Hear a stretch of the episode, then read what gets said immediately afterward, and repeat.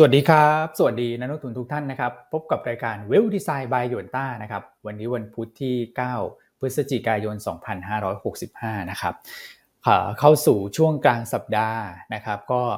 มี 2 อีเวนต์หลักๆ แหละนะครับ ก็คือติดตามเรื่องของผลการเลือกตั้งกลางเทอมของสหรัฐนะครับ ซึ่งทุกครั้งเนี่ยผลการเลือกตั้งกลางเทอมเนี่ยก็อาจจะไม่ได้มีความหวือหวามากนักนะครับแน่นอนนะเพราะว่าอันนี้เป็นการเลือกตั้งกลางเทอมนะไม่ใช่การเลือกตั้งใหญ่ นะครับแต่รอบนี้เนี่ยดูเหมือนว่าคนจะให้ความสำคัญค่อนข้างหนักเลยนะครับเพราะหนึ่งว่ามีการเลือกตั้งใหญ่เลยนะครับในฝั่งของสหรัฐ เพราะว่าการเปลี่ยนขั้วเนี่ยมันก็มีโอกาสเกิดขึ้นนะครับจากก่อนหน้านี้ที่เป็นเดโมแครตนะครองเสียงทั้งสภาล่างสภาบนนะครับตอนนี้ก็ดูเหมือนว่าท่าทีเนี่ยดูจากโพเบื้องต้นเนี่ยนะครับก็สภาล่างเนี่ยริพับลิกันเนี่ยค่อนข้างที่จะแบบโอ้โหท่วมท้นเหมือนกันนะในแง่ของคะแนนเสียงที่จะได้มา นะครับส่วนสภาบนก็ยังก้ากึ่งอยู่นะครับประเด็นตรงนี้เนี่ยมีผลแน่นอนกับเรื่องของออนโยบายที่จะไปเชื่อมโยงกับ ไม่ว่าจะเป็นในฝั่งของสหรัฐเองนะครับแล้วก็ในฝั่งของรัสเซียยูเครนด้วยก็อาจจะมีผลเหมือนกัน แล้วก็รวมถึงเรื่องของท่าทีนะฮะของคุณไบเดนหลังจากนี้นะครับเกี่ยวกับเรื่องของความสัมพันธ์ระหว่างประเทศกับจีนด้วยนะฮะเดี๋ยวเรามาวิเคราะห์ประเด็นนี้กันนะครับสำหรับเรื่องของการเลือกตั้ง นะคะแนนก็มาเรื่อยๆนะครับระหว่างที่เราพูดไปเนี่ยบางรัฐก็เริ่มสตาร์ทและในการนับคะแนนกันแล้วนะครับแล้วก็มีประเด็นใหญ่อันนี้โอ้เพิ่งเมื่อวานเพิ่งแซวกันไปเองนะนะครับแซวพี่อั้นไปว่าเออพอมีดีลใหญ่ๆเกิดขึ้นเนี่ยนะครับต้องให้พี่อั้นนี่แหละเมื่อวานก็มาอีกแล้ว เออ เป็นใครไปไม่ได้อีกแล้วนะพี่อันนะครับทักทายเป็นแฟนหน่อยครับวันนี้ครับสวัสดีทุก ทุกท่านนะครับ ทั้งคุณอ้วนคุณแม็กและท่านผู้ชมรายการทุกท่านนะครับ ช่วงนี้ตลาดหุ้นไทยก็ perform ได้ดีนะ fund flow ขยับเข้ามาต่อเนื่องนะครับ เมื่อวานนี้ก็ซื้อสุทธิตลาดหุ้นไทยเนี่ยสิบสามวันติดละ รวมทั้งตลาดบอลก็ยังเห็นแรงซื้อหนาแน่นนะครับ วันนี้เราจะมาพูดคุยกันเรื่องตัวของเบอร์ลี่ยุคเกอร์แล้วกันนะเราอาจจะติ๊งต่างติ๊งต่างว่าถ้าเขาเอาบิ๊กซีกลับเข้ามาจดทะเบียนในตลาดเนี่ย มันจะเป็นผลดีอย่างไรต่อราคาหุ้นแล้วกัน นะครับหลังจากเมื่อวานนี้ช่วงเย็นเนี่ยมีการรายงานของบลูมเบิร์กนะครับว่าบริษัทมีแผนที่จะทำแต่อย่างไรก็ตามนะต้องเรียนว่าเช้านี้เนี่ยทาง BJC ก็มีการแจ้งตลาดหลักทรัพย์นะครับว่าแผนการนำบิ๊กซีเข้าจดทะเบียนอีกครั้งหนึ่งเนี่ยยังไม่มีข้อสรุปนะครับ แต่ถ้ามีความคืบหน้าชัดเจนเมื่อไหร่ จะแจ้งต่อบริษัทหลักทรัพย์ เพิ่มเติมในแง่ของรายละเอียดต่อไปอืมครับ นะครับเพราะเช้านี้ที่ B7C แจ้งตลาดเนี่ย อันว่าก็เป็นแพทเทิร์นปกตินะ ของของบริษัทในตลาดเนี่ย เวลามันมีข่าวมีอะไรก็ต้องแจ้งแบบนี้ แต่จะเห็นได้ว่า wording ที่ใช้เนี่ยก็ไม่ได้ปฏิเสธหรือไม่ได้ตอบรับ ก็เพียงแต่ว่าถ้ามีความคืบหน้าจะแจ้งนะครับแต่ณปัจจุบันยังไม่มีข้อสรุปเห็นไหมฮะเห็นได้ว่าเขาไม่ได้เขียนนะว่าเขาปฏิเสธ เขาไม่ได้มีการศึกษาเขาจะไม่ทำแน่นอน แต่ก็แค่แจ้งเฉยๆว่าตอนนี้ยังไม่ได้ข้อสรุป ทุกท่านก็ลองอ่านที่มีเจซีแจ้งตลาดเช้านี้แล้วกัน แต่อย่างไรก็ตามการลงทุนในหุ้นเนี่ย เราต้องมองไปข้างหน้าเสมอถูกไหมฮะนะครับใช่ครับเพราะฉะนั้นเดี๋ยวเดี๋ยวเราจะมาคุยกันว่าถ้าบิ๊กซีกลับมา listed ได้เนี่ย มันจะส่งผลบวกอย่างไรบ้างต่อ BJC ละกัน เอาเป็นว่าเล่าให้ฟังเป็น เอ่อเรื่องอะไรนี้ครับเป็นตุ๊กตาสมมติฐานละกันนะครับว่าถ้าเกิดขึ้นจริงก็จะได้เตรียมวางแผนกันได้ถูกต้อง อืมครับพี่อัน อืมน่าสนใจโอเคก็ทักทายประมาณนี้ก่อน ส่วนเมื่อคืนนี้งบออกค่อนข้างเยอะนะครับ อย่างทางหยวนต้าเราเช้านี้มีบทวิเคราะห์ทั้งหมดสิบแปดฉบับ ใช่ฮะ เยอะมากเลยนะครับอะก็เริ่มเข้าสู่ช่วงแพนด้าอย่างเป็นทางการแล้วนะ ใช่ครับ อะส่วนเช้านี้พี่วอพาแชร์เข้ามานะแซวมาว่าเซนต้ามาอีกแน่ๆ อันนี้แสดงว่าฝั่งเซนิเดอร์ซิตี้นะ ที่อันบอกว่าปีนี้เซนต้าใส่ชุดสีเขียวนะ ใช่ใช่ใช่พี่อันเปิดด้วยเรื่องนี้เลยนะ บนเวทีเซนิเดอร์ซิตี้อะครับผม ใช่ครับอ่าส่วนเมื่อคืนนี้คริปโตโดนถล่มเละมีสาเหตุอะไรไหมพี่กาจิถามเข้ามา ก็มีเรื่องของ ตัว FTX นะฮะ exchange ที่เป็นขนาดใหญ่รองลงมาจาก Binance เนี่ยมีปัญหาเรื่องสภาพคล่องนะครับก็ทำให้ตัวเหรียญของ FTX เนี่ยที่เป็นคริปโตโทเค็นเนี่ยเขาลงมาเยอะนะครับแล้วก็เลยทำให้ตลาดคริปโตเมื่อคืนปั่นป่วนมากนะครับ เพราะฉะนั้นคนที่ได้ประโยชน์เอออานิสงเนี่ยคือทองคำฮะ ที่ขยับขึ้น อืมครับผมโอมื่อวานทองคำขึ้นได้เด่นเลย ครับ ใช่นะครับอะส่วนคุณคมสัน แชร์เข้ามาใน Facebook ก็อยากฟังเรื่องไทยคม อาจจะต้องย้อนไปฟังของเมื่อวานนะเมื่อวานนี้มีการวิเคราะห์เวลาว่าระยะกลางถึงยาวเนี่ยไทยคมน่าสนใจ โดยเฉพาะอย่างยิ่งหลังจากประมูลวงโคจรในช่วงต้นปีหน้าต้นปีหน้านะครับครับส่วนในช่วงสั้นราคาหุ้นคงจะไม่ได้มีประเด็นบวกลบอะไรละก็คงรอเรื่องของการประชุมวิสามันผู้ถือหุ้นของตัวอินทัชใช่ไหมฮะเพื่ออนุมัติขายก่อน แล้วก็ไปสู่การประมูลวงโคจรในปีหน้า ก็จะต้องมองภาพระยะยาวหน่อย ใช่ครับ เกิดต้นปีหน้าเหมือนกันเลยครับผมใช่ส่วนรายละเอียดรบกวนไปฟังเทปรายการเมื่อวานย้อนหลังแล้วกันนะครับ จะดูใน YouTube หรือดูใน Facebook ก็ได้นะครับ ครับครับผมนะครับอะสุดท้ายนะ คุณปรียาทักทายมาบอกว่าสวัสดีค่ะ ฟังจากโตเกียวเลยค่ะว้าวอันนี้คือคุณพี่เขาขายขนมโตเกียวเหรอฮะไม่ใช่ฉันชอบทานเลยนะ ขนมโตเกียวเนี่ย โอ้โห เดี๋ยวนี้แบบหาแบบ สไตล์โลเคอลยากพี่อันที่เป็นรถเข็นโตเกียวอะเดี๋ยวนี้เขาขึ้นห้างกันเยอะอะโตเกียวอะใช่ไหมครับอากาศเป็นยังไงบ้างคะญี่ปุ่น แชร์กันเข้ามาได้อิจฉาจังเลย ได้ไปเที่ยวอากาศดีๆ ช่วงนี้หนาวเย็นนะนะครับผมโอเค ให้คุณแม็กทักทายบ้างเช้านี้อันเลยไปไกลแต่ทักทายนานไปหน่อยเดี๋ยวคุณแม็กก็จะฟาดเอาฮะกลัวอ๋อเปล่าครับผมอะไรจะหาแนวร่วมเลยครับพี่อ้วน เห็นพี่อันบอกว่าอิจฉาอยู่ญี่ปุ่นนี่เราต้องบิวพี่อันเผื่อไปจะได้ไปไลฟ์ที่ญี่ปุ่นกันนะฮะเอาอีกแล้วไม่ไม่ไหวฮะตอนนี้ คือค่าแพค่าทุกอย่างแพงมากครับพี่พี่อันพี่อันไม่ไหวฮะ โอ้นะฮะตอนแรกเรามีแนวคิดอย่างนั้นนะอืมอืมใช่ครับเห็นไหมก็ตอนนี้นะครับ ถือว่าตลาดหุ้นเมื่อวานก็ perform ได้ค่อนข้างดีเลยนะครับ ก็แนวแนวต้านที่เราให้ สังเกตกันเนี่ยคือหนึ่งหกสามศูนย์เมื่อวานก็ทะลุมายืนได้หนึ่งหกสามสองแล้วนะครับ ส่วนตอนนี้ก็ผลการเลือกตั้งสหรัฐนี่ก็โรเวอร์เข้ามาเรื่อยนะครับเดี๋ยวผมดู live update ได้เลยแล้วกันสำหรับสภาสูงเนี่ยนะครับ ตอนนี้ Senate นำเอ่อเดโมแครตนำอยู่ 40 ต่อ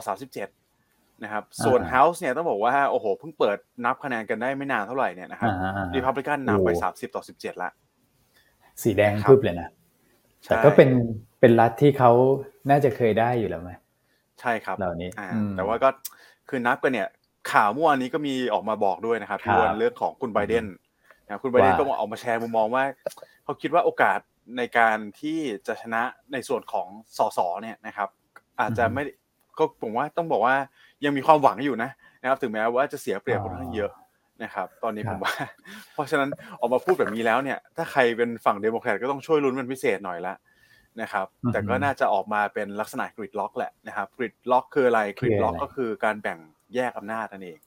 นะครับ ก็สองสองสภามีการแบ่งกันนะครับเดโมแครตชนะสภาหนึ่งรีพับลิกันชนะอีกสภาหนึ่งก็จะเรียกว่า gridlock นะครับ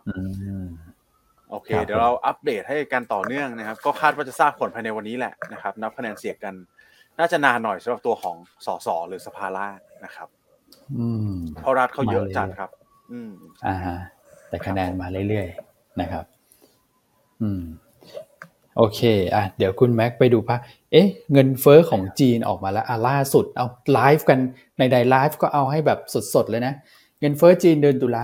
2.1%นะครับ ลดลงจากเดือนก่อนนะ2เดือนก่อน 2.8เนี่ยนะครับ แล้วก็ตลาดคาด 2.4 นะครับรบส่วนเทียบมันออนมันเนี่ยเพิ่มขึ้นแค่ 0.1%แล้วตัวของดัชนีราคาผู้ผลิตอันนี้น่าสนใจนะครับติดลบแล้วนะจากของจีนเนี่ยที่เคยขึ้นไปในช่วงต้นปีทุกท่านจำได้ไหมดัชนีราคาผู้ผลิตจีนขึ้นไปแบบ9% 10%ตอนนี้ติดลบ 1.3%นะนะครับอันนี้ก็น่าจะเป็นสิ่งที่ดีนะฮะเพราะว่าน่าจะทำให้ทางการจีนเนี่ยโดยเฉพาะตัวธนาคารกลางของเขาเนี่ยมีเรื่องของ เครื่องไม้เครื่องมือในการที่จะกระตุ้นเศรษฐกิจได้มากขึ้น เพราะว่าเงินเฟอ้อไม่ได้รบกวนเขาไงในแง่ของการที่จะผ่อนคลายนโยบายการเงินหลังจากนี้นะครับเงินเฟ้อจีนใช้ได้เลยฮะครับมีจีนเหมือนเหมือนอยู่ในสภาวะปกติเลยนะครับ เติบโตในเรทสองเปอร์เซ็นเนี่ยนะครับ มันมันก็โตแค่ศูนย์จุดหนึ่งนะครับนะครับ เงินเฟ้อต่ำจริง แต่ก็อาจจะเป็นเพราะว่าเรื่องของมาตรการคุมโควิดด้วยถูกไหมใช่ก็เลยทำให้การจับจ่ายใช้สอยมันไปดึงเงินเฟ้อลงมาด้วย นะครับ ครับผม อืมอะโอเคฮะไปเราไปดูภาพเมื่อวานกันนิดนึงได้เลยครับ ผมว่าภาพเมื่อวานนี้มีแหลายปัจจัยที่น่าสนใจนะ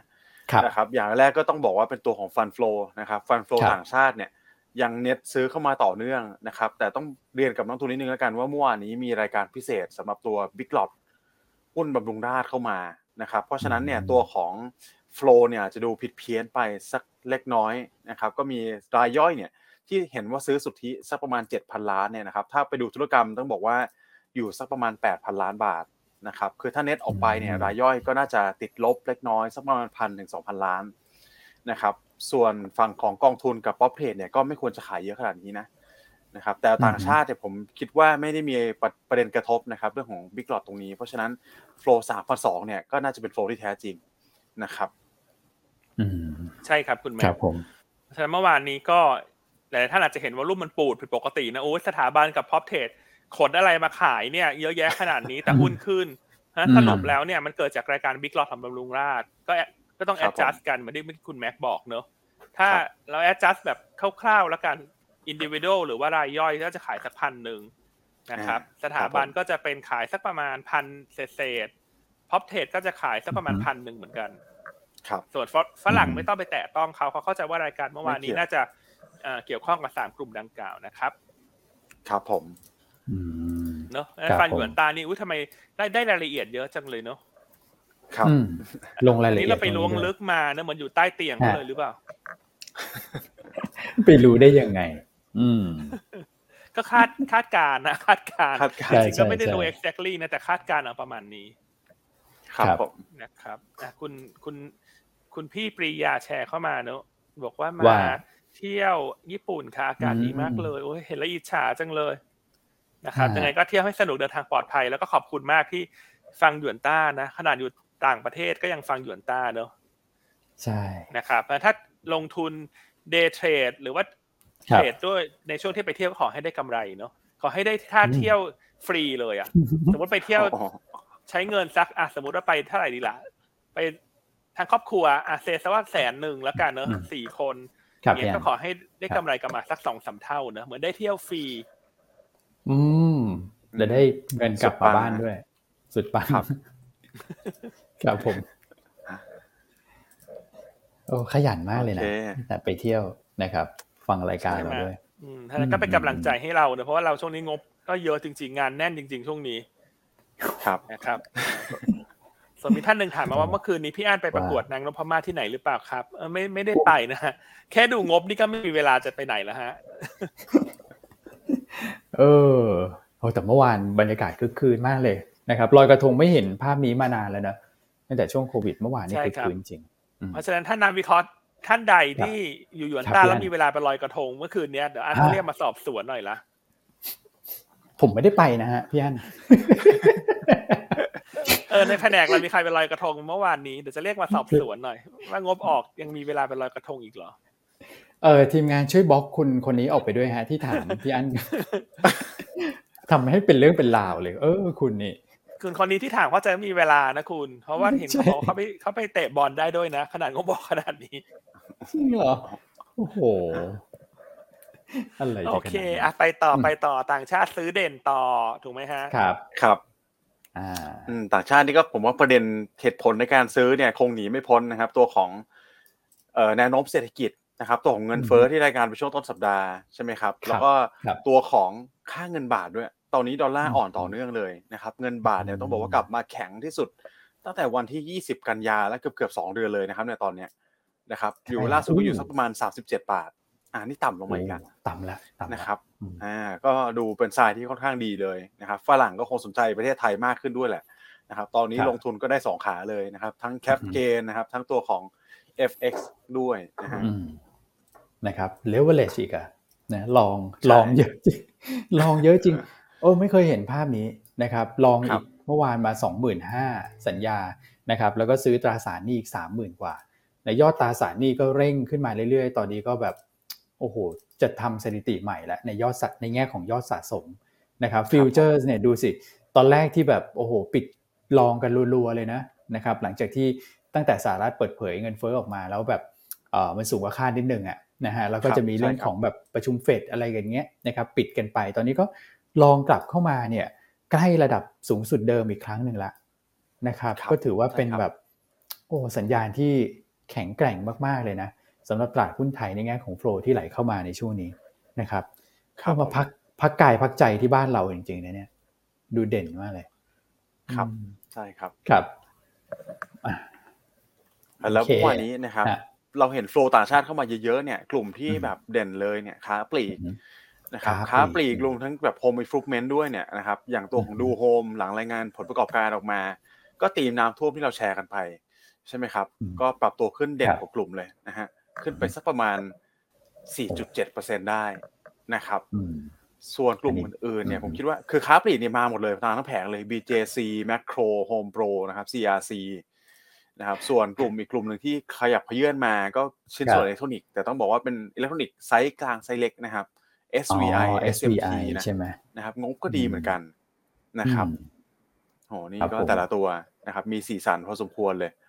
นะครับอืมแล้วก็กลุ่มอสังหานี่ผมต้องเรียนก่อนว่า มีว่าประเด็นใช่ไหมครับครับ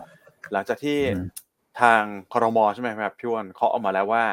ครับเอ่อยกเลิกนะยกเลิกไปถอนไปก่ก่ออนนนะครับ มาตรการใช่ถอนที่จะอืมอะถอนถอนไปก่อนถอนไปก่อนนะครับ ถอนครับตัวผมของที่จะให้ซื้อต่างชาติมาซื้อที่ดินได้นะครับ แต่ผมอืมต้องเรียนอย่างนี้ก่อนว่าในกลุ่มอสังหาเนี่ยการถอนมาตรการไปก่อนเนี่ยนะครับ มันมีบางตัวที่ไม่ได้รับผลกระทบเลยนะอย่างเช่นตัวที่ทำแนวสูงล้วนๆเนี่ยนะครับ อันนี้เขาไม่เกี่ยวข้องอยู่แล้ว นะครับ เช่นตัวอะไรบ้างอนันดาโนเบิล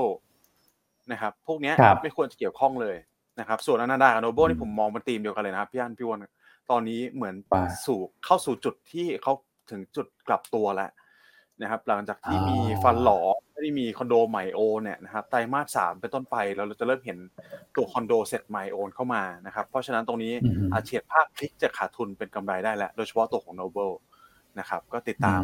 กันต่อเนื่องแล้วกันนะฮะ outlook ปีหน้าครับก็เปิดโครงการเยอะด้วยนะครับ ถ้าจุดเทอร์นารา w เนี่ยเดี๋ยวเราดูงบกันก่อนนะครับ แล้วก็ Q3 เนี่ยน่าจะพลิกกำไรส่วน Q4 ก็น่าจะดีต่อเนื่องนะครับ อืมอืมอืมโอเคครับผมอะอืมสลับตอบคำถามเล็กน้อยนะฮะว่าเอ่อคุณพี่สมพรถามว่าขอเบอร์โทรหน่อยค่ะจะซื้อหุ้นกู้นะครับ ก็ติดต่อครับพี่อันได้ที่ฝ่าย online service นะศูนย์สอง ศูนย์ศูนย์เก้าแปดพันนะครับ หรือว่าจะติดต่อที่ศูนย์สองศูนย์ศูนย์เก้าแปดแปดแปดแปดก็ได้นะครับ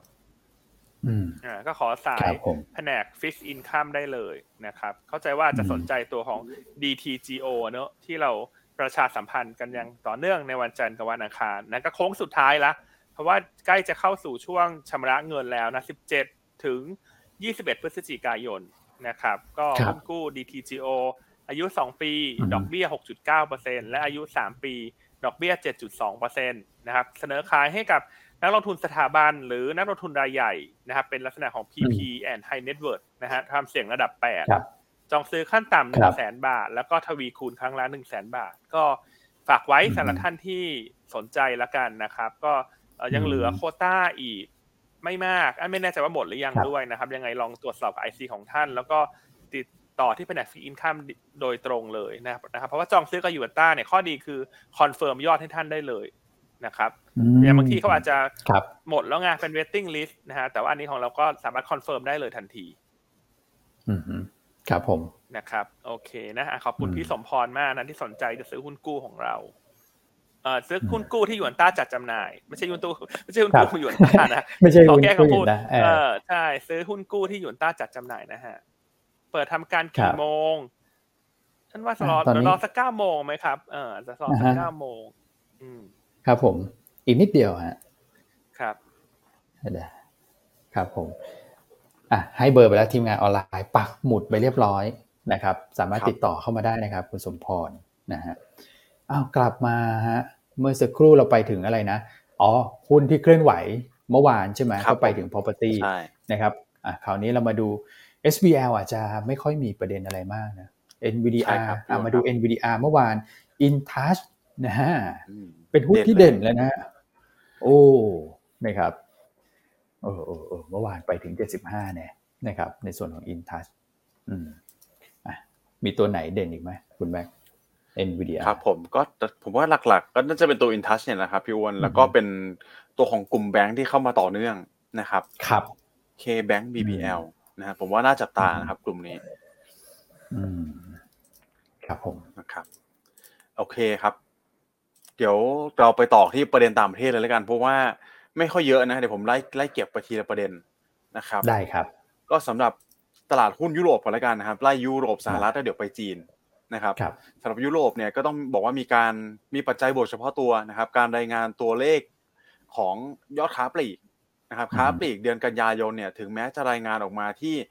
ลบ 0.6% year on year นะครับก็ติดลบเนี่ยแต่ว่าถ้าเราไปดูจากที่ตลาดคาดตลาดคาดไว้ว่าจะติดลบมากกว่านี้นะครับลบเป็น 1.3%นะครับที่ตลาดคาด พอออกมาเรียกว่าดีกว่าคาดเนี่ยนะครับก็ทำให้มีการแรลลี่ขึ้นมาของสำหรับตลาดหุ้นยุโรปนะครับแต่นอกเหนือจากการประเด็นนี้นะครับผมคิดว่ามีอีกสองสามประเด็นด้วยกันที่มันเป็นประเด็นแมกโรที่มันส่งผลบวกต่อตลาดหุ้นทั้งโลก นะครับรวมถึงสหรัฐด้วยสหรัฐก็ปรับตัวขึ้นมาเฉลี่ยสักประมาณรวมๆแล้วประมาณ 0.7% 0.8%ได้นะครับ ก็สาเหตุหลักมาจากหนึ่งเลยตัวของ midterm election นี่แหละ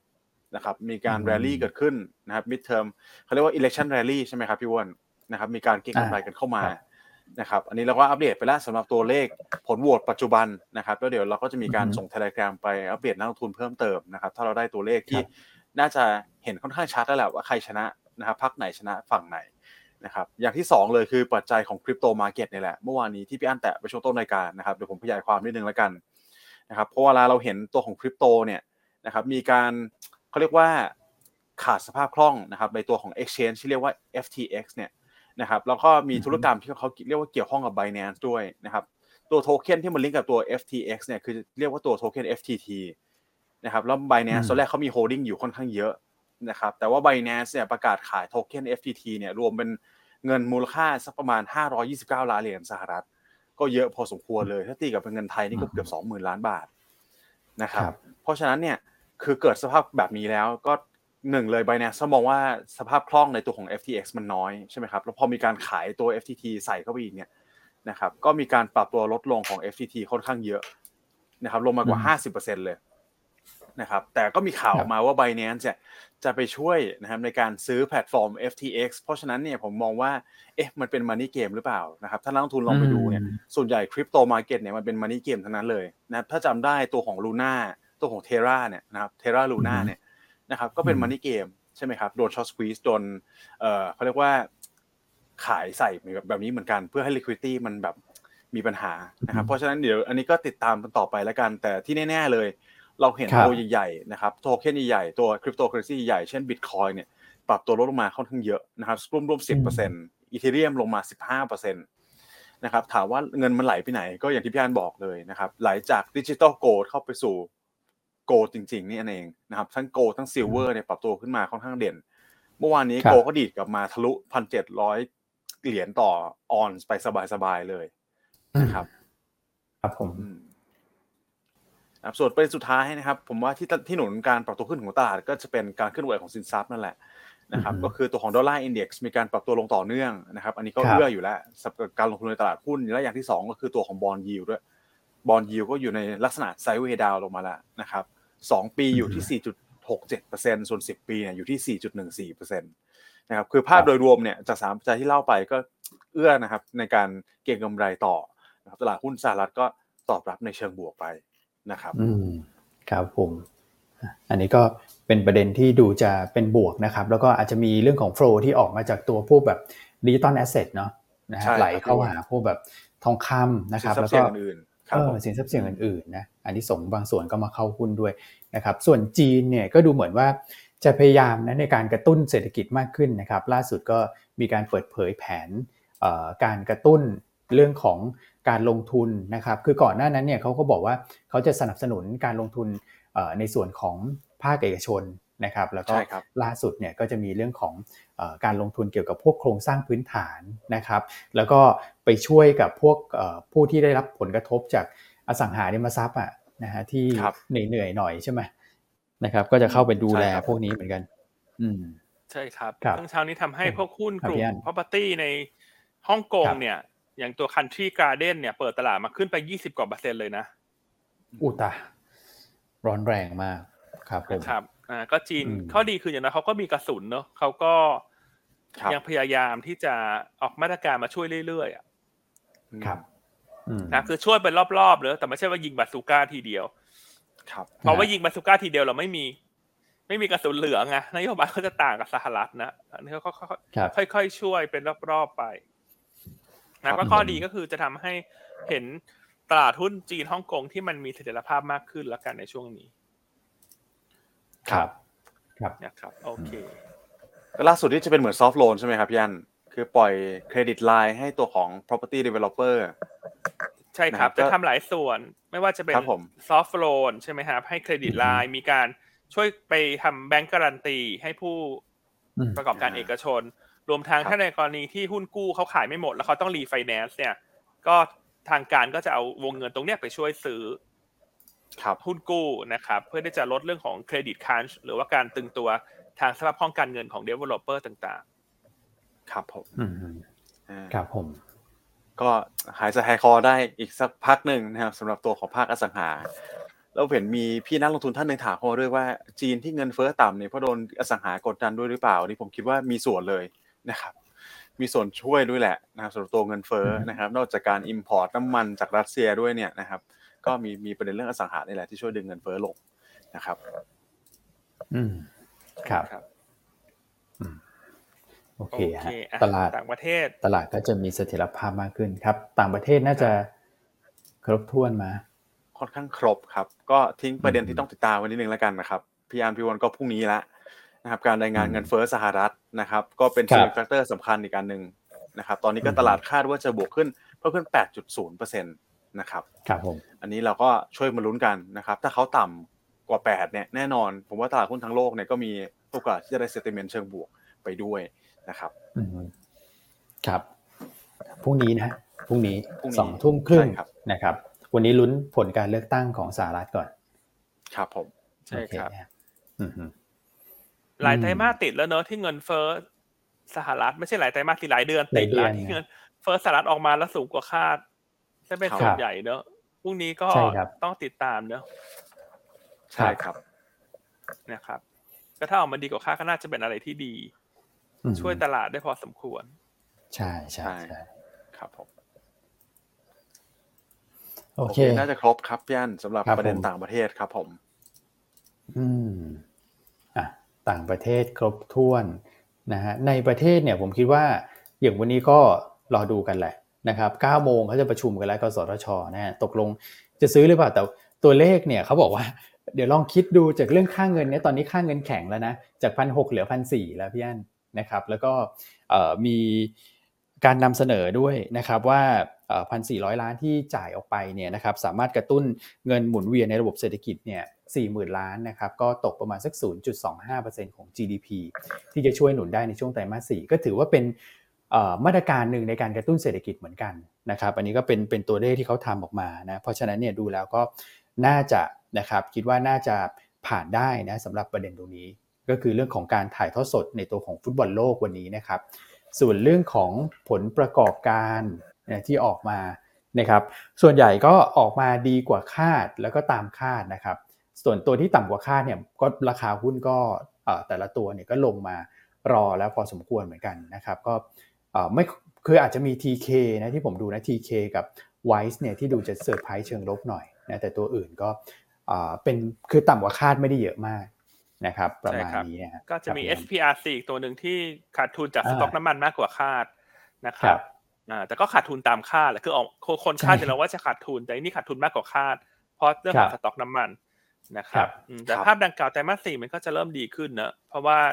น้ำมันมันก็จะไม่ได้มีขาดทุน stock loss เยอะละก็อาจจะกลับมาทรงๆ หรือว่าจะมี stock gain ได้บ้าง ถ้าน้ำมันดิบปรับตัวขึ้นในช่วงปลายปี ครับ ครับผมครับอะขอกลับมาตอบคำถามนิดนึงตัว TK พี่สุกินถามก็มาว่า target 9บาท แต่แนะนำ trading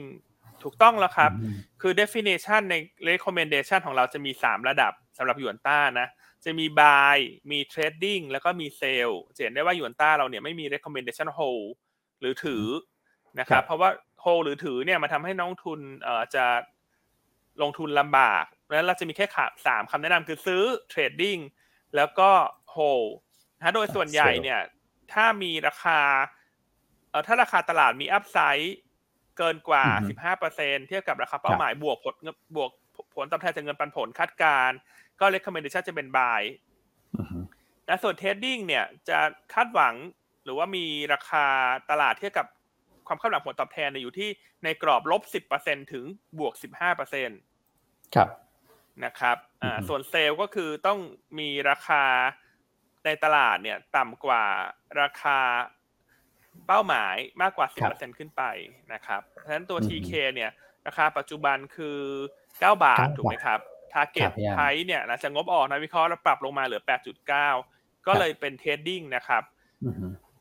นะครับแต่เวลาอ่านบทวิเคราะห์ของหยวนต้าเนี่ยอยากจะให้ติดตามดูน้ำหนักเนอะเช่น เราแนะนำ trading เนี่ยบางทีมันก็คือ อาจจะหมุนเปลี่ยนตัวไปก่อนเนอะแต่ว่ามันก็ไม่ยังไม่ได้แย่ถึงขนาด sell อะไรอย่างเงี้ยนึกออกมะก็ ก็ชี้แจงประมาณนี้ละกันนะครับ คือ trading กับ buy แน่นอนตัวที่เป็น buy เนี่ย คือเราชอบมากกว่านะครับ แต่เราไม่มีโฮเท่านั้นเอง ครับ อืม ครับผมโอเค ชัดเจนมากครับพี่อันครับผมอ่าโอเค อ่านี้ฝั่งที่งบไม่สวยนะต่ำกว่าคาดนะครับโอ้ไฟแนนซ์ด้วยนะ finance MTC เนี่ยก็ดูเหมือนว่าเอ่อ NPL แม้จะต่ำนะแต่เริ่มขยับขึ้นนิดนึงนะครับแล้วก็พวกเครดิตคอร์สอะไรพวกนี้เริ่มขึ้นแล้วนะครับอันนี้คือจุดเริ่มต้นของการขึ้นเองนะสำหรับกลุ่มไฟแนนซ์เนี่ยก็เลยดูแล้วแบบยังเหนื่อยอยู่เหมือนกันไม่เทียบกับบอลยูในในตลาดณตอนนี้นะฮะนะครับรบเอามาดูกลุ่มที่ดีกว่าคาดกับตามคาดนะดีกว่าคาดนี่สุภาลัยดีกว่าคาดใช่ไหมสุภาลัยดีกว่าคาดสิบสิบเปอร์เซ็นเลยนะครับ ทั้งดีกว่าเราแล้วก็ตลาดคาดด้วยนะครับก็เด่นเลยอันนี้ก็มาจากยอดโอนนี่ก็ new high นะครับ แล้วก็ส่วนของเขาเรียกว่าตัวของกำไรเนี่ย ตอนนี้ก็คิดเป็นกว่าสักประมาณแปดสิบเปอร์เซ็นแล้วนะครับของประมาณการทั้งปีนะครับ เพราะฉะนั้นก็มีโอกาสที่จะเกิด upside risk เกิดขึ้นด้วยนะครับ อันนี้ก็เป็นงบแบบ new high อันดับสองเลยนะครับพี่อ้นของของตั้งแต่เขาเปิดบริษัทมาเลยนะครับ เพราะฉะนั้นเนี่ยคาดการที่ไฮไลท์เนี่ยผมอยากให้ดูคาดการเงินปันผลนะครับ อย่างเราคาดอยู่ที่แปดสิบแปดสิบเอ็ดสตางค์ในช่วงครึ่งปีหลังเนี่ย ถ้าคุณสงสัย upside จาก แต่ตรงนี้ไปอีกสักสิบเปอร์เซ็นต์นะครับเพราะว่าคิดว่าผลประกอบการน่าจะมี upside risk สักประมาณเกือบเกือบสิบเปอร์เซ็นต์ได้ห้าถึงสิบเปอร์เซ็นต์ประมาณนี้นะครับก็บวกขึ้นไปอีกนะครับน่าจะใกล้เคียงกับสักประมาณ85ถึง90สตางค์นะครับเพราะฉะนั้นก็คิดไปดีวิเดนยิวเนี่ยประมาณ4ร่วมๆ4%เลย ก็น่าสนใจมากนะครับส่วนปีหน้าเนี่ย dividend 7%นะครับอืมราคานี้นะฮะก็เป็นอีกตัวหนึ่งที่ผมคิดว่าปรับ เนี่ยย่อลงมาเนี่ยพอดีเลยนะครับดีที่ครับเขาไม่ได้ชันเกินไปด้วย ก็เหมาะเหมาะกับการเข้าทยอยสะสมนะครับ ส่วนกราฟเมื่อกี้ที่พี่อ้นเปิดดีกว่าคาดกับแย่กว่าคาดที่ผมขอ โอ้โหเห็นแล้วมันนะครับ ฝั่งหนึ่งอย่างที่เราเคยแชร์นักลงทุนไปจำได้ไหมครับ ตัวของ freight forwarderตัวดีกว่าคาดกับตัวที่ต่ำกว่าคาดนะครับส่วนกันชัดเจนเลยครับพี่อันพี่อ้วนนะฮะตัวของ Wise Logistics กับตัว Triple I ใช่ครับ ซึ่งเราเคยแชร์ไปแล้วเนอะว่าในกลุ่มโลจิสติกด้วยกันเนี่ยปีนี้เราจะเห็นผลประกอบการในช่วงครึ่งหลังเนี่ยคนที่ทำเดินเรือผลประกอบการจะอ่อนตัวลงตามค่าระวังเรือ แต่ว่าคนที่ทำขนส่งทางอากาศเนี่ยกำไรจะออกมาดี เพราะฉะนั้นแม้ว่าจะอยู่ใน sector เดียวกันเนี่ยเราต้องแยกให้ออกจากกันนะครับมันเชื่อว่าทุกคนจำได้แหละเพราะเราเคยมาเล่าแบบละเอียดเลยอะว่าทำไม Triple I กำไรมันจะเป็นการเข้าสู่ขาขึ้น ส่วนตัวอื่นที่ เป็น freight forwarder ที่เป็นเรือเนี่ย หรือว่าเป็น sea freight เนี่ยมันจะอ่อนตัวลงครับนะครับอ่าซึ่งพองบไตรมาสสามออกมาเนี่ย ที่เราบอกว่าเดี๋ยวคุณจะเห็นภาพชัดขึ้นแหละ เพราะว่า sea freight เนี่ยงบจะ drop ทั้ง year และ Q ส่วน air freight งบจะโตทั้ง year และ Q ซึ่งวันนี้ทุกอย่างมันเฉลยละเพียงแต่ว่าถ้าคุณฟังหยวนต้ามาก่อนเนี่ย คุณจะเห็นภาพไปก่อนล่วงหน้าเป็นเดือนแล้วล่ะเพราะคุณจะวางน้ำหนักถูกว่าควรจะปรับพอร์ตอย่างไร ถ้าต้องการลงทุนในกลุ่มโลจิสติกส์ ใช่ครับนะครับ divergence ชัดเจนเลย divergence ชัดเจนหุ้นสวนทางกันเลยใช่นะ Triple I ก็บอกมาถือว่าดีนะฮะร้อยร้อยสี่สิบหกล้านบาทกำไรเติบโต 51% year on year และ 22% Q on Q นิวไฮเลย นิวไฮเลยนะคุณแม่ ส่วน WICE Logistics นี่ในทางกลับกันนะกำไรออกมา 130 ล้านต่ำกว่าคาด 20%ลดลง 21% year on year และ 23% Q on Q นะครับก็หวังว่าข้อมูลที่เราเคยนำเสนอไปก่อนนั้นน่าจะทำให้ทุกท่านนำไปลงทุนได้จริงนะเป็นประโยชน์ต่อการลงทุน เพราะว่าตัว Triple I เนี่ยอันก็ให้คุณแม็กก็ช่วยทำกราฟให้เนี่ย ตอนที่เราไปคุยกันในรายการถามอีกกับอีกจำได้ไหมฮะ ครับจำได้ครับเออว่าว่าทำไมฉันเลือกว่าทำไมฉันเลือก triple I เนอะอืมครับคือเวลาเราเลือกอะไรเนี่ย เราจะมีเหตุผลที่ชัดเจนอะเพียงแต่บางครั้งตลาดก็แค่รอ รอเวลาที่มันเฉลยผ่านผลประกอบการเท่านั้นเอง ครับใช่ครับครับใช่ครับอะมีท่านหนึ่งบอกว่าจำได้ค่ะ ขอบคุณมากนะฮะคุณพี่จอจานเนอะอะใครใครจำกันได้ ก็ขอเลขหนึ่งเข้ามาหน่อยกดฮะอะไรดีฮะเอออ่าฟังหยวนต้านี่มันทำไมมันเหมือนรู้อนาคตล่วงหน้าเนอะนะใช่ครับใช่คือมันมีผิดมีถูกบ้างแหละเพราะตลาดหุ้นมันก็มีความใช่ผันผวนฮะเนอะแต่ว่าธีมใหญ่ใช่ๆภาพฮะใหญ่ ๆ เนี่ย เราจะบอกชัดเจนเลย อืมครับ ครับผมนะครับอะขอเลขหนึ่งเข้ามาหน่อยนะครับ ทุกท่านแต่ผมเห มือนนักลงทุนก็มีรู้ล่วงหน้ามาเหมือนกันนะครับพี่อันกดหนึ่งเข้ามาก่อนเลยว่าจะให้กดใช่ไหมใช่ครับอืมอืมนะครับตัวทิปไอนี่ต้องเสริมนิดนึงครับ ว่าไม่มีแต่มาสนี้แทบจะไม่มีกำไรพิเศษด้วยนะนะครับอ่าถ้ามีเท่าที่ผมดูเนี่ยของอาจจะอยู่จริแค่งห้าล้านบาทเท่านั้นอืมเองนะครับ ก็ยังนิวไฮอยู่ดีอืมร้อยสี่สิบสองล้านครับนะครับ ตัวของไอ้ธุรกรรมต่างๆ นานาของเขาเนี่ย ผมคิดว่ามันเกิดขึ้นในช่วง Q4 เป็นหลักนะครับ เพราะฉะนั้น Q3 เนี่ยเป็นงบแบบเพียวๆเลยนะกำไรปกติเลยนะครับ อืมเพราะฉะนั้นเทรนด์ Q4 ก็น่าจะดีต่อเนื่องเหมือนกันนะครับ อืมครับผมเนื้อเนื้อเนื้อเนื้อกำไรเนื้อเนื้อใช่นะครับครับเนื้อเนื้อเน้นเน้นๆเนอะอันอืนั้มฟังหยวนต้านยังไงก็ก็เอาตัวรอดได้นะ อย่างน้อยหุ้นมันมีขาดทุนมันก็มีตัวกำไรแหละ ครับ ใช่ครับพี่อันแต่ถ้าช่วงนี้ก็ครับอาจจะชชื่นมื่นหน่อยเพราะตลาดมันขึ้นมาเรื่อยๆเลย อืมครับผม ถูกไหมครับอะมีประเด็นอื่น ๆ เสริมอีกไหมฮะ คุณอ้วนคุณแม็กฮะเรื่องบอลโลกก็แล้วไปก็แล้วเนอะไปแล้วฮะ ไปแล้วแล้วแล้วก็จะมีเนออีกตัวหนึ่งเดี๋ยวพี่อันเล่าตอนเลือกหุ้นแล้วกันเนาะเนอก็งบออกมาสวยกว่าคาดเหมือนกันนะครับใช่เงินนอกนั้เงินนก็ก็คงออกมาดี ก็อาจจะทำครับให้ผมคนอาจจะเก่งควบคู่นะ ไม่ว่าจะเป็นตัวเนอร์หรือว่าตัวของ TEGH ที่ยังไม่รายงานงบ แต่ว่าอยู่ในธุรกิจคล้าย ๆกัน อ๋อ T E G H อันนี้เพิ่งเข้ามาไม่นานนะครับ อืมครับผมโอเคฮะ ครบถ้วนวันนี้ โอ้โห กดหนึ่งเข้ามาเพียบเลยฮะนะครับอะอันนี้คุณอินทัชครับชแนลบอกว่าได้ค่ากับว่าข้าวกับ Triple I ด้วยนะครับ ขอบคุณครับ โอ้โห ชื่ออินทัชเลยนะ ชื่ออินทัชเหมือนชื่อหุ้นเลยนะ แต่เอาจริง ๆนะหยวนต้าเราครับมีโลจิกในการเชียร์ที่ชัดเจนนะ ครับใช่ครับพี่อันคืออย่างกลุ่มขายสินค้ามือถือจำได้ไหมฮะ ขายสินค้าอิเล็กทรอนิกส์ฮะอะไรอย่างเงี้ยเราพูดกันมาหลายเดือนแล้วนะ ว่ามันมีเด้งเด้งรอบเด้งสลับบ้างแต่มันเป็นขาลงนะเพราะฉะนั้นเราอืมจะไม่หยิบพูดเหล่านี้มาแนะนำสักเท่าไหร่อะคืออาจจะมีพูดบ้างเป็นบางจังหวะที่มันมีโอกาสเด้ง แต่ว่าโดยรวมเทรนด์มันครับเป็นขาลงอะ คุณอ้วนลองให้ครับดูกราฟกันนะฮะ ไม่ว่าจะเป็นอะไรซินเน็กถูกไหมคอมเจ็ด เจมาครับผมคือหุ้นที่มันแพงเนี่ยสุดท้ายแล้วพอเขาอ่อนตัวลงเนี่ยมันก็จะพักสักระยะหนึ่งแหละฮะแต่เดี๋ยวเราพยายามจับจังหวะให้อยู่นะ ว่าเมื่อไหร่ที่เขาลงมาถึงจุดที่น่าสนใจเนี่ยแล้วเราก็จะมาค่อยๆหยิบยกมาแนะนำอืมเพียงแต่อยากจะให้ครับแชร์ อยากจะแชร์ว่าเวลาดูหุ้นเนี่ย บางครั้งเนี่ยมันหุ้นมันไม่ใช่แบบพูดปุ๊บมันลงปั๊บเนอะมันต้องรอเอ r n ร์เน็งรออะไรนะฮะกับการมันก็เหมือนกันแหละหุ้นที่ แนะนำบางทีมันก็ต้องรอรอบในการขึ้นเหมือนกัน อืม ครับ ใช่ครับ อืม ชัดเจนนะฮะนะครับแล้วก็แชร์ประมาณนี้เนอะครับก็ผมความถูกต้องแม่นอืมยำเราก็อย่างเชื่อว่าเจ็ดสิบเปอร์เซ็นตนะซึ่งเจ็ดครัสิบบเปอร์เซ็นก็หรูมากแล้วฮะ การลงทุนในตลาดปีเนี้ยถูกไหมฮะตลาดปีนี้นี่ผันผวนมากเนอะอืมใช่ฮะโอเควิ่งอะคุณพีทสบานัยนลินนะมบอกว่า ฟังว่าจนเหมือนเป็นครอบครัวเดียวกันแล้วค่ะ อืมครับผมนะครับอะถ้าปัจจัยต่างๆ ครบแล้วก็พรุ่งนี้ก็รอดูตัวเลขเงินเฟ้อสหรัฐนะครับ แล้วก็ผลการเลือกตั้ง midterm election ของสหรัฐในวันนี้ ก็เดี๋ยวน่าจะรู้ผลกันครับอีกผมไม่นานละคงเห็นทิศทางที่ชัดเจนมากขึ้น อย่างล่าสุดเนี่ยอือฮึถ้าถ้าดูในอ่าบลูเบิร์กเนี่ย House นี่เป็นยังไง Republican นำค่อนข้างเยอะเลยฮะอ๋อขึ้นมาเยอะแล้วครับ refresh เมื่อกี้ตอนต้นรายการยัง ยังแบบคุกกี้สุดดูดีสามสิบสิบเจ็ดกันอยู่เลย ตอนนี้ขึ้นมาหกสิบห้าแล้ว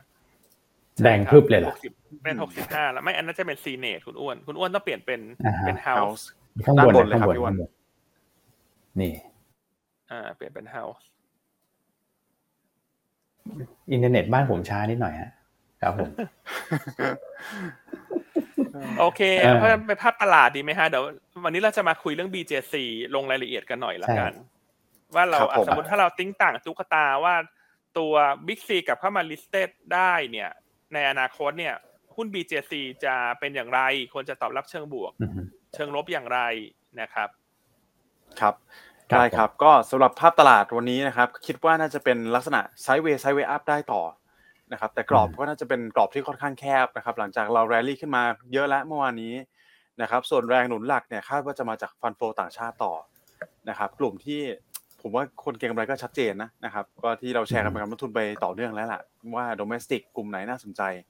นะครับ แล้วส่วนอีกตัวนึงก็คือ bond yield ที่มันชะลอลงเนี่ยนะครับ ก็โรงไฟฟ้า defensive ก็น่าสนใจน่าสนใจเช่นกันประมาณนี้นะครับนะครับผมโอเคเนอะเพราะวันนี้ก็เป็น sideway แหละ วันนี้ sidewayถ้าขึ้นไป test หนึ่งหกสี่ศูนย์ระหว่างชั่วโมงการซื้อขายอ้นว่าก็ไม่ผ่านนะ อาจจะมีแรงขายลดพอร์ตลงมา เพราะว่าเขาก็รอดูเงินเฟ้อสหรัฐ แต่โมเมนตัมโดยรวมเราก็ยังเป็นตลาดที่เลือกซื้อรายตัวเป็น domestic play ที่ดู strong ครับนะครับอะกลับมาตอบคำถามนิดนึงคุณพี่ธนาธรเนอะบอกว่าหยวนต้าฟังแล้วเขาจะเหตุผลครับ เพราะว่าเชียร์ขึ้นแล้วก็มาเคลม แต่ถ้าเชียร์แล้วไม่ขึ้นก็มาอัปเดตเหตุผลนะนะครับเอ่อแตกต่างกับที่อื่นที่อาจจะเน้นเคลมอย่างเดียวเนอะอืมนะครับ ขอบคุณมากนะคือมันต้องติดตามฟังกันอย่างตลอดนะตัวที่ผิดเราก็มีแต่เวลาถามเราก็มีเหตุผลว่า เออทำไมมันถึงลงเนอะอย่างบางตัวเราเคยแนะนำเช่นอะมองว่าราคาอลูมิเนียมจะลง แล้วหุ้นมันจะขึ้นแต่มันก็เด้งไปแล้วมันก็ลงมาใหม่ เพราะว่าราคาอลูมิเนียมลง แต่ว่าบริษัทเขาสต็อกต้นทุนแพงไว้ก่อนหน้าเยอะอะไรอย่างเงี้ย บางทีมันก็ต้องรอรอบรอจังหวะ แต่ก็ได้เห็นว่าสุดท้ายแล้วถ้ามองมีเดียมทูลองเนี่ย ถ้าเรามองภาพใหญ่ถูกเนี่ยสุดท้ายหุ้นเขาก็จะฟื้นขึ้นมา ครับครับนะครับ อืมก็ก็แชร์ประมาณนี้ละกันนะครับอ่าส่วนคุณน้องละมินดาทียูช่วงนี้ทำไมลง ถ้าเป็นอันแนะนำถือนะที่ถามว่าทียูทำไมลง เพราะว่าช่วงนี้บาทแข็งพอมาบาทมันแข็งจะจัดเร็วๆอย่างเงี้ย คนมันจะโยกเงิน ขายกลุ่มส่งออกไปซื้อกลุ่มโรงไฟฟ้า เพราะกลุ่มโรงไฟฟ้าเนี่ย พอบาทแข็งได้ประโยชน์ เพราะว่านำเข้าแก๊สก็ราคาถูกลงถูกไหมฮะจะมี FX gain กลับทางกัน เพราะว่าช่วงบาทอ่อนมันมี FX loss เพราะฉะนั้นจะเห็นได้ว่า TU เนี่ยจะอ่อนโรงไฟฟ้าจะ strong กว่า แต่ถ้าถามว่าปัจจัยพื้นฐาน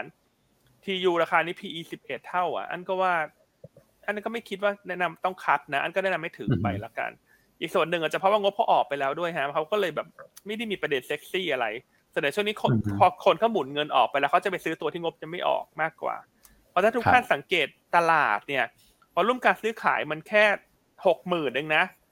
เทียบกับเมื่อปีที่แล้วเนี่ยแปดหมื่นเก้าหมื่นแสนหนึ่งเท่ากับว่าสิ่งที่มันชัดเจนคือตลาดมันไม่มีเงินใหม่เข้ามาพอมันเป็นเงินหมุนเนี่ย มันเป็นเงินหมุนแน่นอนทุกคนก็พร้อมที่จะหมุนหมด ทุกคนอยากจะเล่นเป็นรอบๆทำกำไรกันเป็นรอบๆเพราะงบออกไปแล้วเนี่ยเสน่ห์มันก็จะจืดจางกว่านะครับ แล้วก็ประกอบกับเงินบาทแข็งด้วยก็ทำให้หุ้นมัน underperform เท่านั้นเองนะครับ ก็อาจจะยังยังไม่ต้องซื้อเพิ่มรอทิศทางเงินบาทให้มันเริ่มทรงตัวหรืออ่อนอ่อนหรือว่ากลับมาอ่อนบ้างก่อนละกันนะครับ แนะนำประมาณนี้ อืมครับผมอะโอเคนะครับโอเคอะมาที่หุ้นรายตัวดีกว่า วันนี้ให้เวลาหุ้นรายตัวเยอะหน่อยนะครับ ตัวที่หนึ่งวันนี้เราเลือกตัวของเบอร์รี่ยูเกอร์นะ BJC อืมครับผมนะครับอะเช้านี้บริษัทก็มาชี้แจงด้วยนะครับว่า ข่าวที่มีลงตามสื่อเมื่อวานเนี่ยนะครับ ก็บริษัทขอชี้แจงว่ายังไม่ได้ข้อสรุปนะครับ ถ้ามีความคืบหน้าจะแจ้งตลาดหลักทรัพย์ในลำดับถัดไปนะครับครับอันนี้เราก็คิดว่าเป็นเป็น pattern ปกติแหละ บริษัทก็ต้องออกมาชี้แจงในลักษณะนี้ แต่ก็เห็นได้ว่าก็ไม่ได้ปฏิเสธหรือไม่ได้ตอบรับนะครับ แต่วันนี้เรามาคุยกันเป็นลักษณะของ scenario ละกันว่าถ้าเกิดขึ้นเนี่ย ราคาหุ้น BJC มันจะ re-rating หรือเปล่า นะครับ ก็อันคิดว่าราคาหุ้น BJC มันควรจะ re-rating เพราะว่าอะไร เพราะว่าอันที่หนึ่งเนี่ย ปัจจุบัน BJC เนี่ยเขาก็ไม่ได้อยู่ในกลุ่ม commerce ถูกไหมคุณอ้วน อ่า ครับผม ใช่ไหมครับหมายถึงว่านักลงทุนมอง perception โดยรวมแล้วก็ยังไปมองที่ธุรกิจเดิมของเขาอยู่ ใช่ครับ อุปโภคบริโภคของอุปโภคบริโภคนะครับ แม้ว่าสัดส่วนรายได้ใหญ่ของเขาเนี่ยจะมาจาก commerce อะ เพราะฉะนั้นทำให้ราคาหุ้นเนี่ยเขาไม่ได้ได้ PE แบบเต็มที่ในกลุ่ม commerce ละกันแต่แต่ถ้า spin-off ตัว Big C กลับมา IPO เนี่ยแน่นอนมันก็จะมีตัวใหญ่เพิ่มอีกมาตัวหนึ่งในกลุ่ม commerce ครับนะครับ ซึ่งตัว Big C เนี่ยถ้ากลับมา IPO เนี่ยก็ควรจะได้ PE เท่ากับกลุ่ม commerce อืมนะครับ ซึ่งก็คือสามสิบเท่านะ ขณะที่ BJC ตอนนี้เนี่ย trade PE ปีหน้าอยู่ยี่เอ่อประมาณสิบเก้าเท่าเองอ่ะ ก็คือ discount discount กลุ่มอยู่ เพราะว่าเหมือนกับคนก็ยังไปยึดติดกับเหมือนธุรกิจเดิมของเขาอยู่นะครับ ทั้งที่เขาก็เขาก็เป็น commerce เป็นหลักแล้วนะครับอันเลยลองไปดูย้อนหลังให้ครับว่าช่วงที่ก่อนหน้าที่ทาง BJC เขาซื้อตัว Big C เนี่ย ซื้อต่อจากกลุ่ม Casino Group จำได้ไหมฮะที่เอ่อ BJC เป็นผู้ชนะเนี่ยเขาใช้เงินประมาณ สองแสนล้านบาทนะครับสองจุดหนึ่งแสนล้านบาทนะในการซื้อหุ้นต่อจาก Casino Group รวมทั้ง tender offer รอบแรกเนี่ยที่สองร้อยห้าสิบสองบาท ซึ่งได้หุ้นมาทั้งหมดเก้าสิบเจ็ดเปอร์เซ็นต์นะครับ ก็ถ้าเอาสองร้อยห้าสิบสองบาทคิดเป็นมูลค่าของ Big C เนี่ย อย่างเดียวนะ ไม่รวมธุรกิจเดิมของเบอร์ลี่ยุคเกอร์เนี่ย ก็เท่ากับว่าประมาณสองแสนกับแปดพันล้านบาทนะฮะทุกคนก็ อยากให้จดตัวเลขอันนี้ไว้นะ จดตัวเลขไว้ในสองแสนก่อน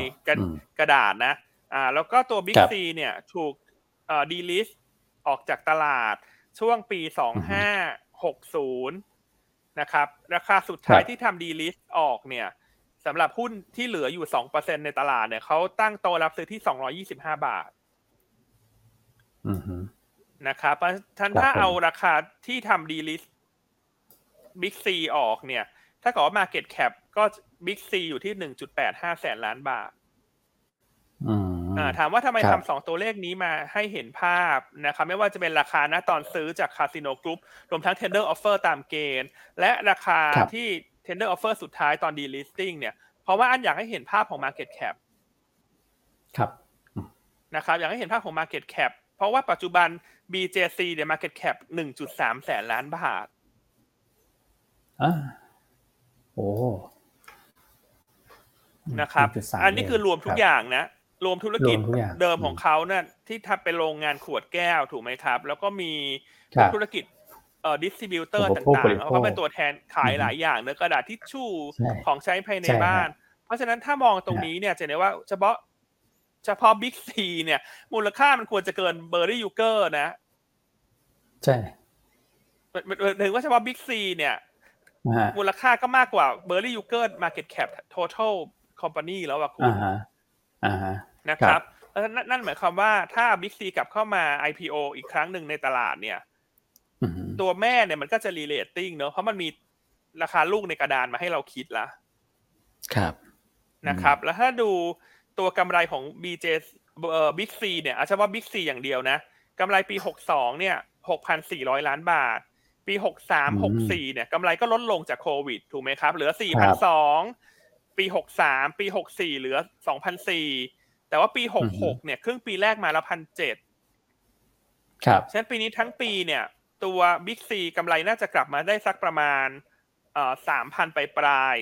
เกือบสี่นะเกือบสี่พันเกือบสี่ใช่ส่วนปีหน้าเนี่ย ถ้าเราให้กำไรของ Big C สักห้าพันละกัน ครับห้าพันนี่ก็ยังต่ำกว่าระดับ ก่อนโควิดนะก่อนโควิดก็หกหกพันสี่สมมติว่าถ้าเราให้ห้าพันเนี่ย ถ้าเขากลับเข้ามา listed ในตลาดห้าพันคูณ PE สามสิบซึ่งเป็น PE ของกลุ่มค้าปลีก market cap ของ Big C ก็ควรจะแสนห้านะคุณอืมก็ยังมากกว่า BJC ตอนนี้อยู่ดี ใช่ควรจะแสนห้าแต่ถ้ากำไรกลับเข้าไปก่อนโควิดที่หกพันล้านมันก็ควรจะมาเก็บแสนแปด ครับ ซึ่งจะเห็นได้ว่าการที่เอา Big C เข้ามาจดทะเบียนในตลาดเนี่ย มันจะมี Market Cap ของ Big C ที่มันจะใหญ่กว่า b e r r y y u g e r เพราะฉะนั้นคนก็จะมองแล้วว่า b e r r y y u g e r ปัจจุบันเนี่ยเทรด PE 20เท่าเนี่ย19.8ปีหน้าเออมันก็ถูกนะ มันถ้าเราจะลงทุนใน b e r r y y u g e r เพื่อที่จะรอ Big C กลับเข้ามาเทรดแล้วมันก็อาจจะมีพวก preemptive right เนอะถ้าบริษัทเขามีการจัดสรร structure ในลักษณะนั้น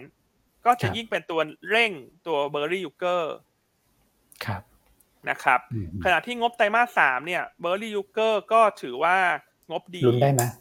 ลุ้นงบดีลุ้นได้นะครับ ใช่พี่น้องคาดการกำไรที่หกเอ่อที่เก้าร้อยล้านนะฮะเติบโตหกสิบสี่เปอร์เซ็นต์ year on year นะครับส่วนไตรมาสสี่อันคิดว่าน่าจะดีขึ้นแล้วถ้ายิ่งมีเรื่องบอลโลกเข้ามาช่วยหนุน ส่วนปีหน้าเนี่ย ให้จับตาเรื่องเดียวหลัก ๆ เลยคือจีนเปิดประเทศโอ้เขาชอบมากครับบิ๊กซีใช่ ถ้าจีนเปิดประเทศในปีหน้า ตั้งแต่หลังตุดจีนเนี่ยบิ๊กซีนี่แหละคุณจะได้ประโยชน์ตรงๆเลย ถ้าถ้ามองภาพตรงเนี้ยสามเดือนหกเดือนข้างหน้าเนี่ยอันคิดว่าตัว BJC น่าจะมีแต่ข่าวบวกเข้ามาละ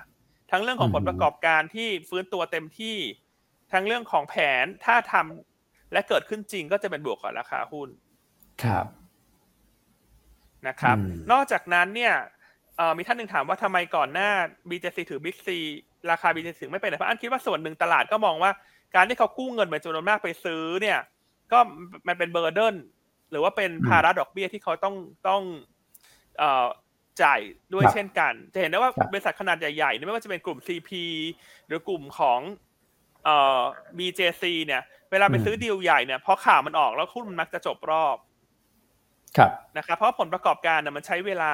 ในการเข้าไปปรับโครงสร้างปรับ structure นะครับ แต่ว่าการที่เอา Big C กลับเข้ามา listed ใหม่เนี่ย ข้อดีคือทีนี้ Big C เขาก็จะไฟแนนซ์ตัวเองได้ แล้วเงินที่ได้จาก IPO ก็อาจจะเอาบางส่วนไปคืนหนี้ ก็จะช่วยลดภาระดอกเบี้ยจ่าย อืม ครับ เออ มุมมองนี้น่าสนใจครับเออเพราะฉะนั้นก็แชร์แชร์ประมาณนี้เนอะสักสามเรื่องที่หนึ่งปัจจุบัน BJC ถูกเกินไป เทรดต่ำกว่ากลุ่มค้าปลีก อันที่สองถ้าเอาบิ๊กซีกลับเข้ามาเทรดจะช่วยเพิ่มมูลค่าให้บริษัทแม่ ข้อที่สามเนี่ย ลดภาระทางการเงิน นะครับ ครับ ก็ประมาณนี้เนอะแชร์ประมาณนี้อืมอ่าส่วนถามว่า BJC จะได้คอเซ็นห้าสิบไหมคือจริงๆ BJC ถ้าตามเกณฑ์เนี่ย เดือนตุลาเนี่ยเหมือนจะขาดวอลลุ่มไปสักนิดหน่อยอะ ถึงจะเข้าเกณฑ์แต่ถ้าปัดทศนิยมอะจะได้เข้านะ นิดเดียวอะนิดเดียวนะแล้วแต่ดุลพินิจแล้วกันต้องไปลุ้นกันว่าดุลพินิจของตลาดหลักทรัพย์จะให้เข้าหรือเปล่า แต่อันคิดว่าโอกาสก็ข้าม กัน แต่ว่าถ้าดูเดือนพฤศจิเนี่ยจะเห็นได้ว่าเบอร์ลี่ยุคเกอร์นี่ trade ต่อวันเพิ่มขึ้นจากเดือนตุลาค่อนข้างชัดเจนนะ เดือนพฤศจิคุณเทรดวันหนึ่งเนี่ยเกือบสองร้อยล้าน เกือบทุกวันเลยอะตั้งแต่เข้าเดือนพฤศจิมา ผ่านเกณฑ์นะเทียบกับเดือนตุลาเนี่ย ต่อวันนี้หลักกับสิบล้านนึงอะแล้วคุณอ้วนเปิดเว็บเซตได้ไหมฮะให้ให้นักลงทุนเขาดูภาพตาม อืม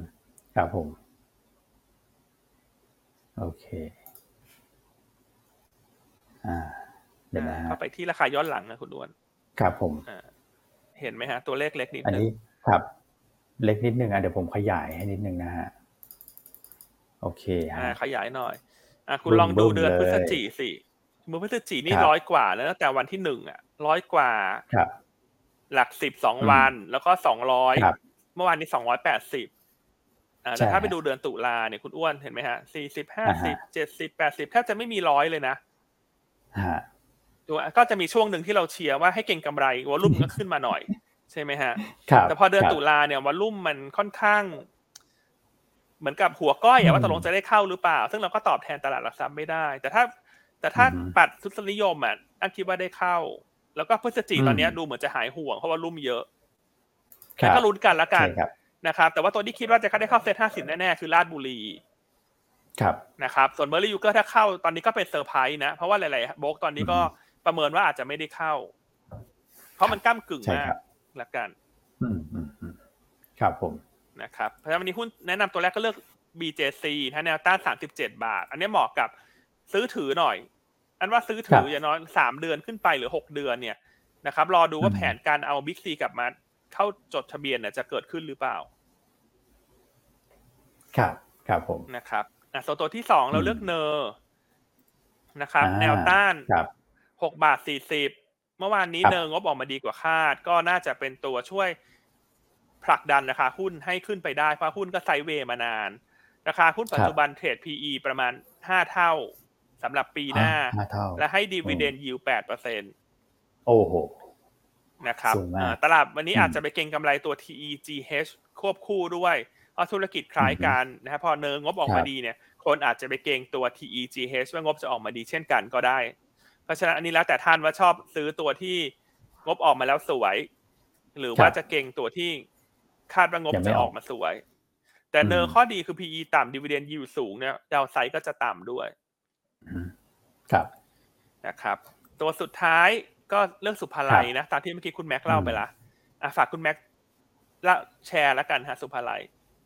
ได้เลยครับ ก็สุภาลัยนะครับ อย่างที่เราเล่าไปช่วงการรายการแล้วว่างบออกมาเนี่ย second highest quarter เลยนะครับกำไรออกมา 2,007 ก็โตเด่นทั้ง Q ทั้ง year นะครับ 60%เอ่อเยียแล้วก็ 30 กว่าเปอร์เซ็นต์ Q on Q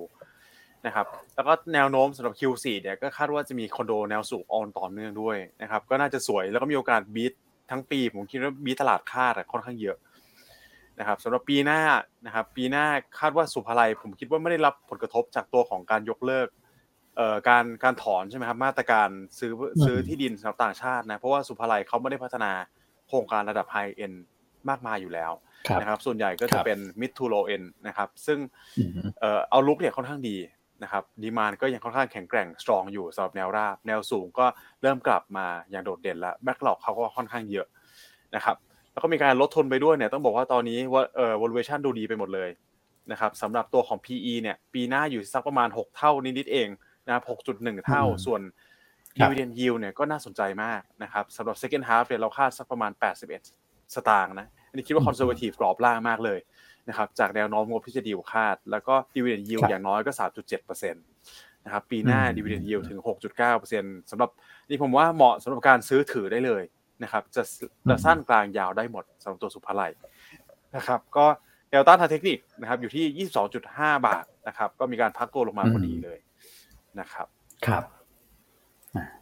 ครับผมทางเทคนิควันนี้คุณแชมป์เลือก SSR นะครับแนวต้าน 3 บาท 92 แนวรับ 3 บาท7เอ่อ3บาท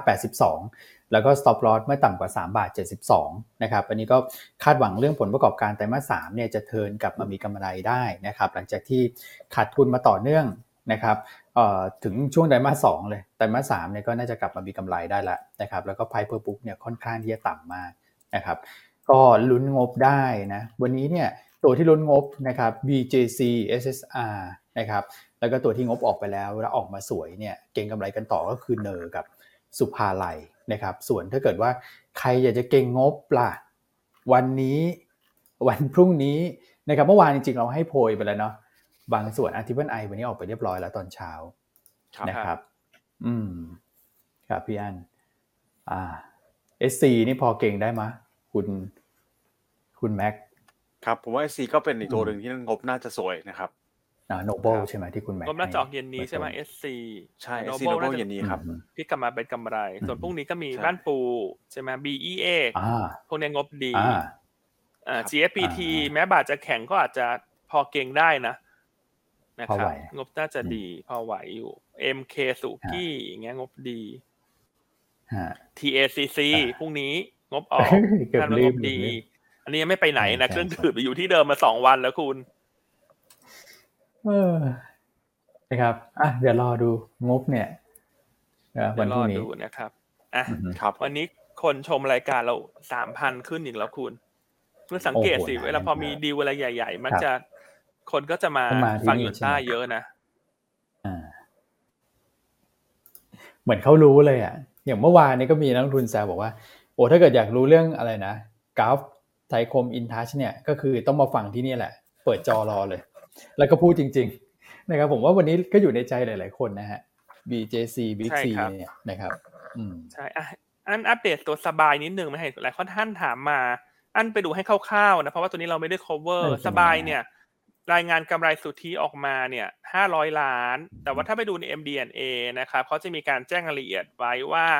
มันมีกำไรส่วนหนึ่งเนี่ยมาจากการเอ่อ ปรับปรุงมูลค่าครับนะอันกำไรจากการวัดมูลค่าเงินลงทุนในตราสารทุน 482 ล้านนะครับเพราะฉะนั้นนักลงทุนก็ควรที่จะปรับปรุงรายการนะครับว่ากำไรปกติมันควรจะเป็นเท่าไหร่ ก็ลองไปดูใน MD&A ของเขา เพราะฉะนั้นกำไรที่เห็น 500 ล้านเนี่ย 482 ล้านมาจากผลกำไรจากการวัดมูลค่าเงินลงทุนในตราสารทุน นะครับกำไรสุทธิส่วนของบริษัทคือ 500 ล้าน เวลาไป adjust เนี่ยก็ต้องไป adjust กำไรจากการวัดมูลค่าเงินลงทุนในตราสารทุนออก แล้วก็ไปดู tax ด้วยว่าเขามี tax จากตรงนี้หรือเปล่า คือถ้ามี tax เนี่ยก็ต้องบวกกลับให้เขาเพื่อที่จะให้แฟร์ว่ากำไรปกติเขาควรจะเป็นเท่าไหร่ อืม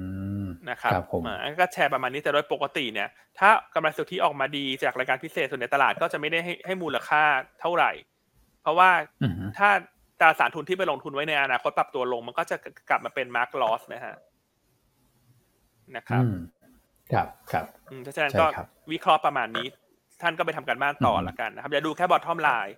เวลาดูให้ดูรายละเอียดด้วย ซึ่งบริษัทก็ชี้แจงไว้อย่างละเอียดแล้วนะ MD&A ที่เขารายงานควบคู่กับงบการเงิน ครับอืมโอเค ชัดเจนฮะ เอาไปหลายท่านถามเข้ามาเยอะจริงๆฮะ โอเค เดี๋ยวนะ อะครับวันนี้ก็น่าจะครบถ้วนไหมครบพี่ถ้วอันนนะเอออมนี่มีพี่ยูเจบอกว่าฟังแบบไม่กล้าลุกเข้าห้องน้ำเลยทำไมฮะ เอาไปฟังในห้องน้ำก็ได้นะฮะ เราเราไม่ถือสานะอาจจะเปิดแต่ว่าผ่านพีซีอะพี่อันเอาเปิดผ่านเออพีซี ใช่ พกมันไม่ได้ โอ้โห ครับ โอเคอะก็หวังว่าสิ่งที่เราคุยกันทุกวันเนี่ยจะเป็นประโยชน์ไม่มากก็น้อยให้ทุกท่านนำไปใช้ได้จริงในการลงทุนนะครับอืมอย่างบางทีเราชอบเคลมชอบอะไรก็เพื่อความสนุกสนานแล้วเอาจริง ๆ ไม่งั้นมันก็เหมือนกับทำให้ท่านจำไม่ได้อะเนอะว่าแต่ละตัวมันมีเงื่อนไขอะไรที่เราควรแนะนำเพราะฉะนั้นเองเราไม่ได้แบบอะไรหรอกนะฮะเคลมก็อืมเคลมขำๆสนุกสนุกๆฮะเพราะว่าสุดท้ายแล้วถูกผิดเนี่ย ทุกท่านก็ถ้าฟังรายการก็รู้อยู่แล้วอืม นะครับใช่ครับทั้งการเคลมการอะไรมันเป็นเรื่องของเหมือนครอบครัวคุยกันเนอะสนุกเล่นหุ้นอืมลงทุนอะไรอย่างเงี้ยแล้วก็เป็นครับการเอ่อเขาเรียกว่าอะไรวัตถุประสงค์ทางการตลาดด้วยเนอะที่เราจะเพิ่มความมั่นใจให้กับทุกท่านอะ มันก็เป็นสไตล์ครับเท่านั้นเองนะครับอืมใช่ครับ แต่ผมว่าดีตรงที่ว่าทำให้ทุกท่านจำได้นี่แหละ แล้วก็เอาไปต่อยอดในการลงทุนได้พี่อันครับผม ใช่ครับเพราะบางคนเขาอาจจะอืมชอบฟังเราทุกวันไงเพราะว่าฮะยิ่งเคลมยิ่งหมั่นไส้ก็เลยยิ่งฟัง พอฟังแล้วก็เลยดีได้ด้วยคเหรอวามรู้ไปด้วย สุดท้ายอ๋อความรู้มันโอเคความรู้ก็ติดกับตัวท่านไปไงใช่ใช่ใช่ถูกไหมครับอืมใช่นั้นก็อยากจะให้มองทุกอย่างในแง่ แง่ดีเนอะเราบางทีเราก็ไม่ได้ใช่ฮะอะไรหรอกพูดจริง ๆ นะตัวผิดเราก็มีเยอะแยะคุณใช่ตลาดใช่ปีนี้นะครับครับแต่ก็ขอบคุณทุกท่านนะที่รับชมรับฟังกันอย่างหนาแน่นทุกวันเลย ก็ขอให้ประสบความสำเร็จในการลงทุนทุกท่านเลยละกัน วันนี้อันก็ขอเป็นคนทิ้งท้ายละกัน ปิดรายการสวยๆสักหนึ่งวันเนอะ ได้เลยครับพี่อันนะครับอะก็ส่งท้ายเนอะใครถูกใจหยวนต้าก็อยากจะให้ลงทุนในทุกผลิตภัณฑ์ของเราเลย ไม่ว่าจะเป็นหุ้นกู้กองทุนรวมนะครับ หรือจะเป็นบล็อกเทรดก็ได้ SBL D เดี๋ยวมันอยู่19เรามีหมดนะครับครับอ่าแล้วก็ขอหัวใจเข้ามาทิ้งท้ายแล้วกัน แล้วพบกันใหม่ในวันพรุ่งนี้นะครับ สวัสดีครับ สวัสดีครับ สวัสดีครับ